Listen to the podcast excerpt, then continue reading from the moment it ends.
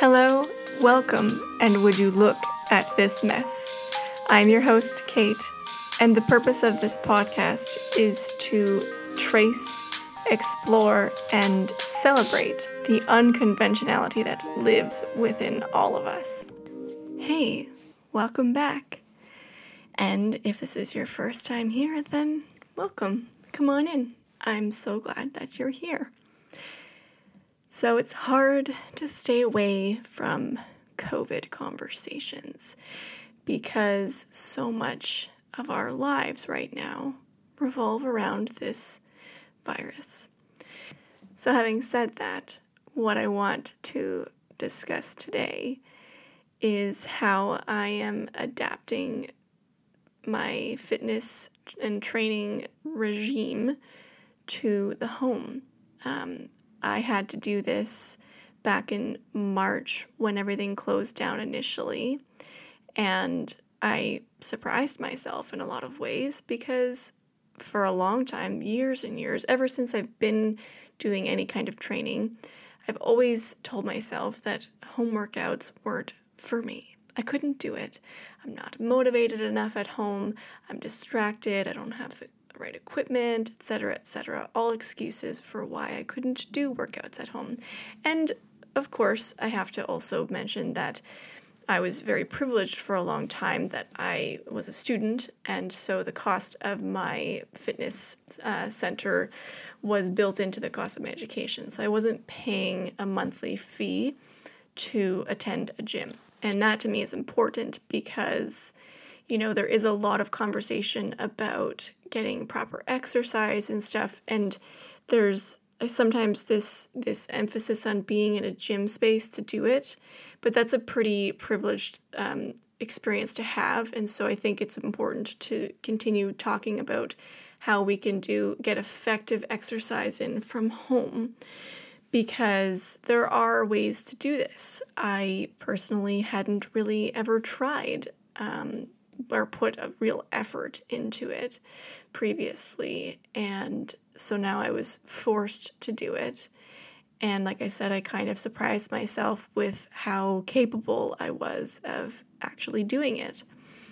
And now again, so I did go back to the gym sometime, I think in August I started going back, and it was good. I felt comfortable and safe overall. Most people that were there when I started going were wearing masks.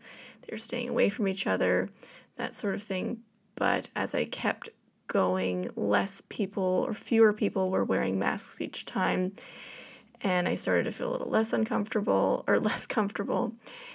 And now we've just had an incident at a spin studio very close to where we live, with a pretty significant transmission event.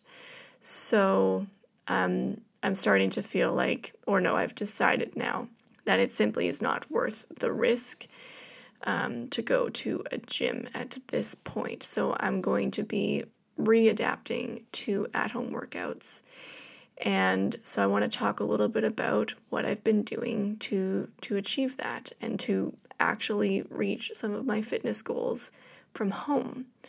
So the very first thing that I did when things shut down was start going for daily walks.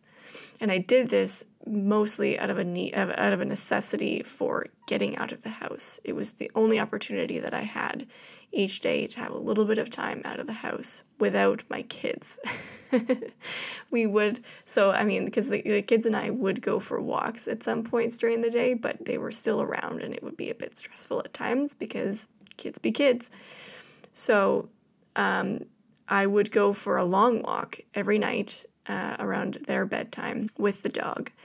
And that has been something I've maintained throughout this whole time. I think the month of September, I took a few nights here and there where I didn't do it because I sort of overscheduled myself, and it was a transition month with Emmeline going back to school and stuff. So I let it go a little bit that month, but this month I've been picking it back up again and making sure that I'm getting out every single night for a walk. And because I really do think that walking walking for 30 to 60 minutes a day is one of the best things that you can do for your health. It's so beneficial. And the thing is, it's so easy to do. Now, okay, I don't want to be ableist here and say it's easy for everyone to do and that it's perfectly accessible, because like all things, it's just not, and I get that. So if you're not someone who is able to walk, I understand. And I'm not trying to shame you in any way for not doing this, but for the average person who is able to get outside and go for a walk every day, this is something that I think you should do.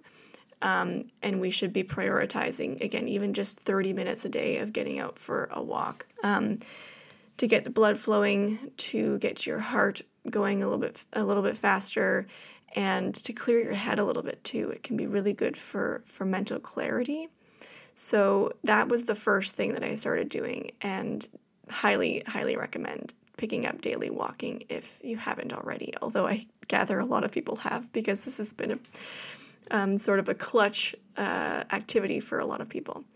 So that's number one. The second thing I started doing, which is, also pretty obvious, but interestingly, this is one of those things also that I told myself I just wasn't good at, I didn't enjoy it, I wasn't going to do it, and that is running outside. I used to always run and train on treadmills, and, treadmills have their place. I do like them because you have a certain level of control over the elements that you're working with. So you can do your incline, you can do sprints pretty easily. But what I've learned is that you can do those things outside too. And then, of course, you get the benefit of fresh air and a little bit less control over elements, which is also kind of nice in its own way. And you get some scenery too. Scenery is nice. I discovered a couple of neighborhoods through doing running, mapping out running and walking and stuff every day. So that was a good one. And I know not everybody can run too, so that's something that I try to keep in mind, that, again, it's an ability centered thing.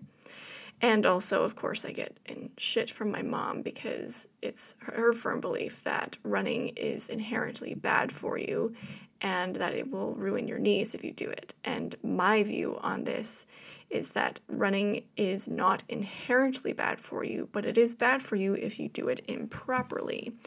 And contrary to popular belief, I don't think running is as innate to us as we think that it is, and it does require some training and some practice, and even training certain parts of your body to become stronger, to become a better runner. So you want to have a strong core, you want to be working on ankle stability, those kinds of things as accessories to running.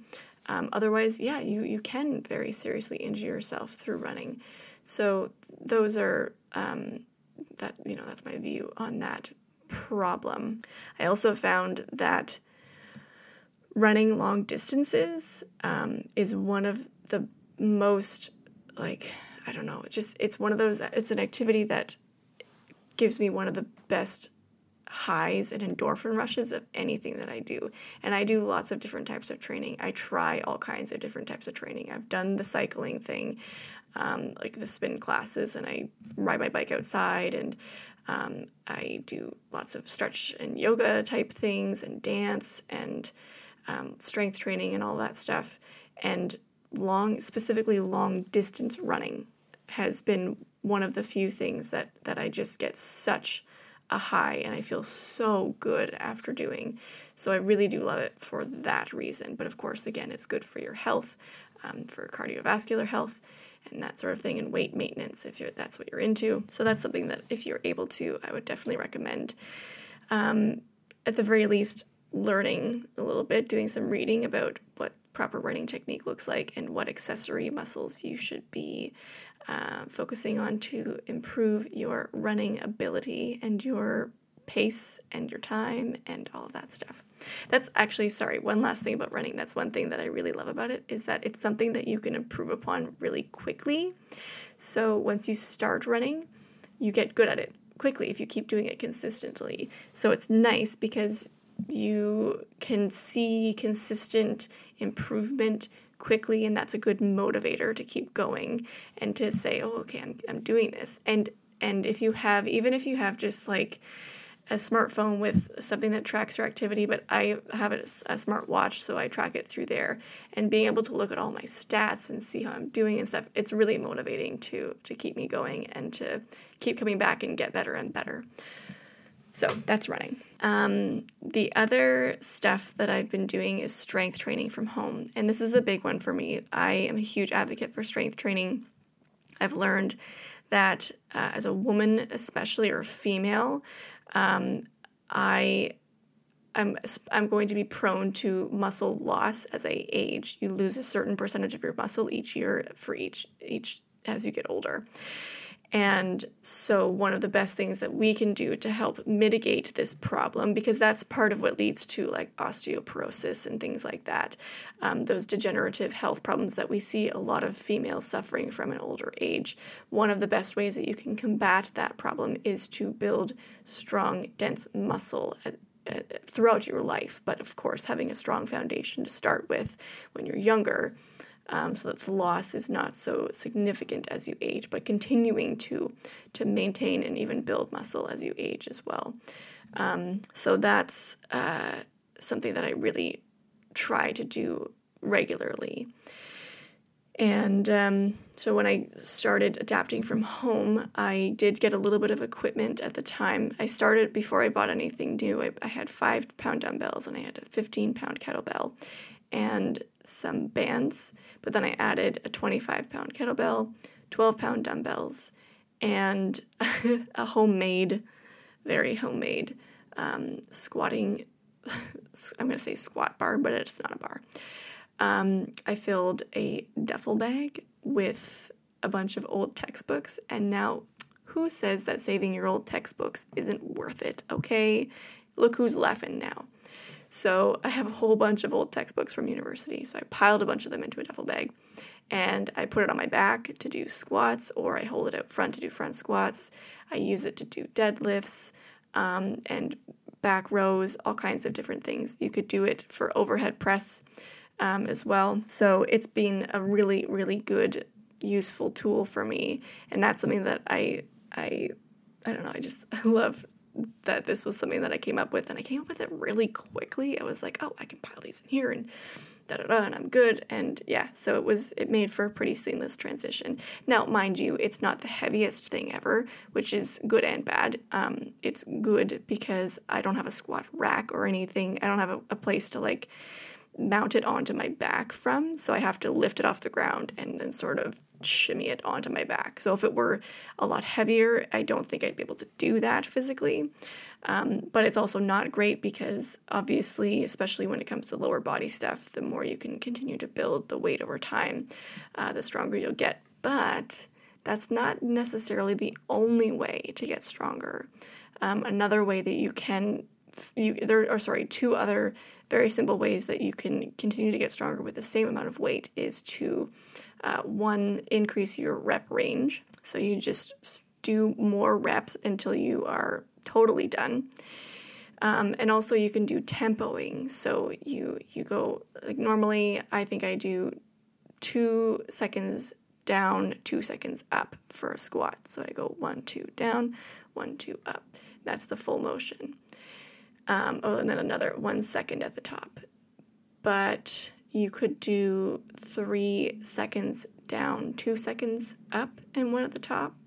You could do 4 seconds down, or you could go halfway down and then pulse for 4 pulses at halfway down or all the way down and go halfway up. There's different things that you can do that are going to create a challenging workout or challenging exercise for you without having to increase your weight necessarily. The other thing that I've done that kind of falls into this same category of not having to increase weight is just to choose exercises that I normally wouldn't do, things that I'm not typically training, and things that I'm typically poor at. So this includes stuff like pistol squats and side lunges and what's that one squat? Split squats, and push-ups even. Like I'm just, I've never really been very good at push-ups. So picking things like that where doing them just from body weight is challenging enough in itself. So I don't really need to add any weight to those. I can when I'm ready, but I don't have to add a lot even. So like for split squats, I'll do them body weight, and then I'll add just like one 12-pound dumbbell. And then when that gets a little easier, then I add another 12. So I do two 12-pound dumbbells. But again, you can do it at body weight and do your pulses or whatever. So there's a lot of variety that you can implement without having to have a full gym access to get the results that you want. And I might post at some point a little comparative thing that I put up on my fitness Instagram account. By the way, you can follow me on that account. It's called Fit Ninja Kate, FitNinjaKait on Instagram, and I post somewhat regularly over there about stuff that I'm doing fitness-wise. But I might post on the blog with this episode about my results that I obtained within about 6 weeks of doing home workouts, because I did surprise myself at how well I did just from doing these kinds of workouts. The last thing that I've really focused on doing is stretching and just like a nightly wind down routine. So this started because I wanted to learn how to do the splits. And I will tell you, oh man, first of all, I have very tight hips. And so doing any kind of splits, whether it's like front splits or side splits, I can't. I never have. So I thought, well, that's something that I can work towards doing. And I've gotten like a little better at it since I started trying, but I definitely go through phases where like my legs just hurt too much and I can't do it. And I just, I've hit a bit of a plateau, but that's okay. I keep pushing and I keep trying. But that's where that started. I was like, okay, I'm going to do a daily practice of doing some stretches. And I fortunately have a friend who is a gymnast. So her and I got on Zoom one night and she took me through a bunch of stretches that I can do to help improve this skill. So I started doing those, and then I started doing some other stretches and just some deep breathing. And then I started to flip-flop between doing the leg stretches, the split stretches, and and some core work as well. And sometimes I'll do both, but it's usually 15, 20 minutes worth of stretching and core stuff. And the core stuff is really deep inner core, light exertion, I guess. So I'm not like getting into an intense workout, at 10 o'clock at night. So I'm doing things like planks with knee taps. I'm doing side planks, doing single leg bridges, that sort of thing. Just like 8 or so reps for 2 to 3 sets. And so it's low impact. It's very calm. I sometimes will put on, it's not a song. It's, like those ocean sounds, like whoosh. It's just something that I do to help calm my mind and my body and relax and prepare to go to sleep. So that's another thing that I do as just a daily practice, or I try to do it daily, to get a little bit of extra activity into my day and to keep my body limber and healthy. And so all of these things work together to keep my body in the best shape that I can be in. And, I'm not perfect. I don't actually do these things every single day. I'm not aiming for perfection, but I'm aiming to make these sensible, regular habits that I can take with me throughout my life, because that's one of the silver linings of all of the things that are going on right now, is that I have an opportunity to generate and create some better habits for myself, because I'm not focused on 1,000,001 different things. I have very little going on right now. So I can focus more on myself and prioritize my own health. And so these are things that I've started to do where I'm like, okay, it's going to be a priority for me to keep doing these things as time goes on. And hopefully that's what ends up happening. We'll see, you know, you can't predict life at all. So once this is all over, hopefully they'll still be habits of mine, but maybe I'll obviously amend them as I go and make changes and stuff. But these are the things that I'm doing right now to help keep me motivated, keep me mentally strong, because that's a big part of surviving this stuff right now is being mentally fit. And for me, exercise and a variety of activity daily is what keeps me in my best mental condition. That and eating a well-rounded diet, not eating like an asshole, which I used to do when I was younger. And, you know, at some point I'll also put together an episode talking specifically about mental illness and mental health stuff, because I've definitely experienced some of that stuff and I have some strategies for dealing with that. But this is one of the biggest strategies that I've implemented into my life for years, is consistently getting exercise to get those endorphins boosted through your system and it helps me, again, keep some mental clarity. And so it's been interesting.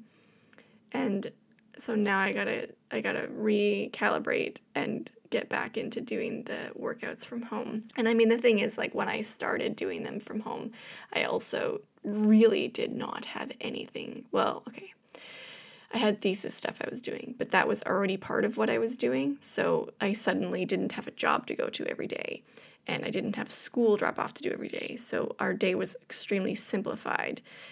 So I had thesis stuff to work on, but there was nothing else that I was doing at the time. And so it was easier for me to just get into it because I didn't have anything to do. And now, like, I've taken on some committee work with my job. I've taken on some committee and council work with Emmeline's school again. I've taken on building this podcast and some other things, projects that I have going. So I do have more on my plate now than I did in the spring. So it's been a little bit more challenging to get back into my training. But, you know, again, I'm not trying to be perfect. I'm just trying to do what is best for my health and not overwhelm myself, which I do pretty easily. So anyway, I think that's it. I don't really have anything else to say about this right now. But I really want to encourage you to get out and do something. If you're not, I hope that you are.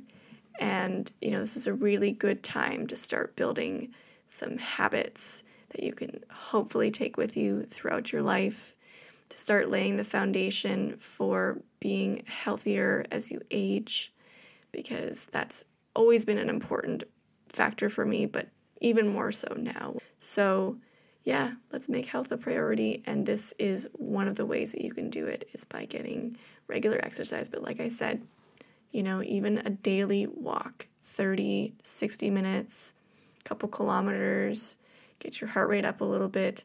This is something that will be very, very good for your health going forward, and is something that I think for the average person who is able is a manageable thing to do, and something that you can continue to do even after all of this is over. So I hope that you are well.